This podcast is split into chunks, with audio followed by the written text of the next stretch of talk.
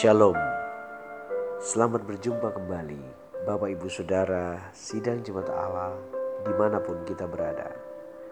Saya percaya Bapak Ibu Saudara sekalian dalam kondisi yang sehat, diberkati oleh Tuhan, dan dipelihara dalam segala kebaikan serta kemurahan Tuhan. Kita akan segera mendengarkan renungan firman Tuhan dengan judul Menang atas keputusasaan. Teks kita terambil dalam Ibrani pasal 12 ayat yang ke-6 yang berkata, Dan sudah lupakah kamu akan nasihat yang berbicara kepada kamu seperti kepada anak-anak? Hai anakku, janganlah anggap enteng didikan Tuhan, dan janganlah putus asa apabila engkau diperingatkannya. Bapak Ibu para pendengar, keputusasaan adalah lenyapnya pengharapan akan terjadinya sesuatu yang kita dambakan. Dan ada beberapa ciri orang yang sedang berputus asa. Yang pertama, kita merasakan kesedihan yang dalam. Keputusasaan sebetulnya adalah rasa kehilangan. Waktu pengharapan lenyap, yang kita dambakan itu tidak lagi bisa menjadi kenyataan, yang terjadi adalah kita terus dirundung proses kehilangan. Yang kedua, rasa kecewa dapat saja muncul dalam kehidupan kita, baik terhadap orang, terhadap sesama, terhadap organisasi, pimpinan, bawahan yang terus berkepanjangan, sehingga kita mulai putus asa tidak ada lagi yang bisa diharapkan.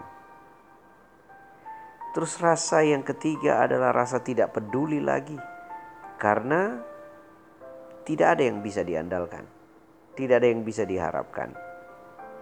Dan akhirnya kita pasrah dan menerima nasib. Yang keempat, apabila seorang mengalami keputusasaan, maka ciri yang keempat ini adalah rasa ingin mengakhiri hidup di mana semua pengharapan kita hilang lenyap, kita tidak punya makna, kita tidak punya tujuan, kita entah lagi membuat apa dalam hidup ini, sehingga kita ingin mengakhiri hidup kita. Nah, Bapak Ibu para pendengar yang dikasih Tuhan Yesus, penyebab keputusasaan saya rangkum di sini ada dua. Yang pertama adalah penderitaan yang tak kunjung berakhir. Jadi orang-orang yang terus dirundung penderitaan, terus dirundung tekanan sepanjang hidupnya, itu sangat mudah untuk berada dalam kondisi berputus asa. Yang kedua adalah orang-orang yang menantikan sesuatu yang lebih baik tetapi belum terwujud. Jadi waktu itu mereka akhirnya sadar bahwa yang mereka dambakan itu lenyap. Biasanya ada satu harapan, biasanya ada satu pribadi, biasanya ada satu uluran tangan atau apa pun yang ternyata tidak seideal dengan yang diharapkan, itu membuat mereka putus asa. Jadi, penderitaan yang tak kunjung berakhir dan penantian yang lama membuat orang bisa berputus asa. Namun hari ini kita bersyukur karena firman Tuhan mengingatkan kita.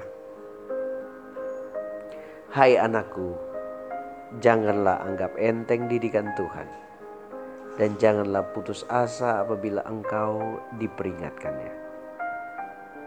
Apakah maksud dari firman Tuhan ini? Tuhan mau kita jangan berputus asa. Putus asa bukanlah kehendak Tuhan. Kenapa bisa begitu?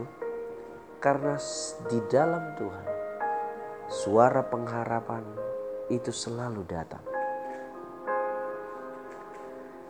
Karena suara pengharapan itu begitu kuat, sehingga ia berkata, Janganlah putus asa apabila engkau diperingatkannya. karena ternyata dalam penderitaan, dalam kekecewaan, dan dalam tekanan, Tuhan sedang mengajarkan kita banyak hal.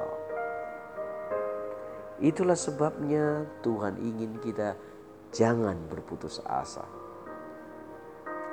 Mengapa Tuhan tidak mau kita berputus asa ketika kita menantikan sesuatu yang lama sekali baru bisa terjawab? Dan sepertinya belum ada jalan untuk dijawab. Mengapa Tuhan mau saya tidak berputus asa di tengah penderitaan, di tengah kesulitan, dan di tengah tekanan? Jawaban yang pertama adalah Tuhan punya rencana. Ia berkata begini di dalam ayat yang ke-6 dari Ibrani pasal 12. Karena Tuhan menghajar orang yang dikasihinya, dan ia menyesal orang yang diakuinya sebagai anak. Dari ayat itu kita dapat poin pertama bahwa Tuhan punya rencana. Entah apa rencana Tuhan, tapi yang jelas Tuhan tidak mau kita putus asa. Tidak ada di dalam kamus Tuhan untuk berputus asa. Karena rencananya adalah sesuatu yang terbaik di situ dikatakan bahwa ia menghajar orang yang dikasihinya. Itu berarti Tuhan sangat mengasihi kita. Dia mengizinkan kita melewati penderitaan karena dia punya rencana. Lalu kenapa saya harus berada dalam kondisi seperti ini? Kita tidak tahu mengapa hal itu diizinkan, tetapi Tuhan punya rencana. Yang kedua, Tuhan selalu memberikan yang terbaik. Perhatikan kata-kata, "Ia menghajar orang yang dikasihinya dan menyesah orang yang diakuinya sebagai anak." Apakah maksud dari kata-kata itu? Kata-kata itu mengerti, memberi pengertian bahwa ia selalu memberikan yang terbaik. Kalau hari ini kita dalam kesulitan dan dalam tekanan, dan kita berpikir berputus asa, maka kita akan kehilangan yang terbaik dari Tuhan. Sebab itu, biarlah hari ini hati kita dikuatkan. Tuhan punya rencana dan yang kedua, Tuhan selalu memberikan yang terbaik. Jadi Bapak Ibu para pendengar yang dikasih Tuhan, itulah sebabnya kenapa Tuhan tidak ingin kita berputus asa. Ia selalu mempunyai rencana dan ia selalu memberikan yang terbaik. Nah, Bapak Ibu para pendengar yang dikasih Tuhan, mari dalam kondisi apa pun dalam situasi apa pun, tolong jangan berputus asa. Selalu ada harapan, selalu ada jalan keluar, selalu ada yang terbaik. Tapi, Pak, saya dalam kesulitan yang berat. Pandanglah Yesus, Dia yang tekun menanggung segala tekanan dan penderitaan tanpa putus asa demi kita supaya kita melihat rencana Allah dan rencana Allah itu selalu mendatangkan yang terbaik bagi kita.